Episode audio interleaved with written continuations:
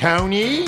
Yes, Ned? Remember when you had to bring smelly old Irish priests into your house to rid loved ones of hideous demons like Beelzebub, Katzenberg, Obitz, and Cher? Oh, I sure do. Tony, are you tired of pea stains on your Persians and pea soup splashed all over your ice cold bedroom floor? Oh, I sure am. Well, your prayers have been answered. No! Here's the man with the machine that's turning heads all over Christendom. Thank you, Ned, and hello, folks. Are you excited?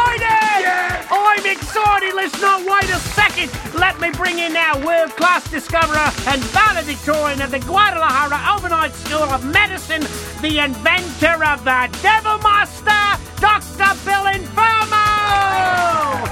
Thank you. Bill, Bill, what Yes. in the name of all that's holy possessed you to invent this infernal machine? Well, as you know, Tony, everybody has one or two great thoughts, and mine was simple. We're all doomed. Okay, fair dinkum. A good starting point. I Oh, I think we all agree yeah, with that. right, we can, we can. So, where do we go from here? Well, uh, then I had a second thought. I, I thought to myself that just because you're surrounded by evil doesn't mean you can't make some money from it. Oh,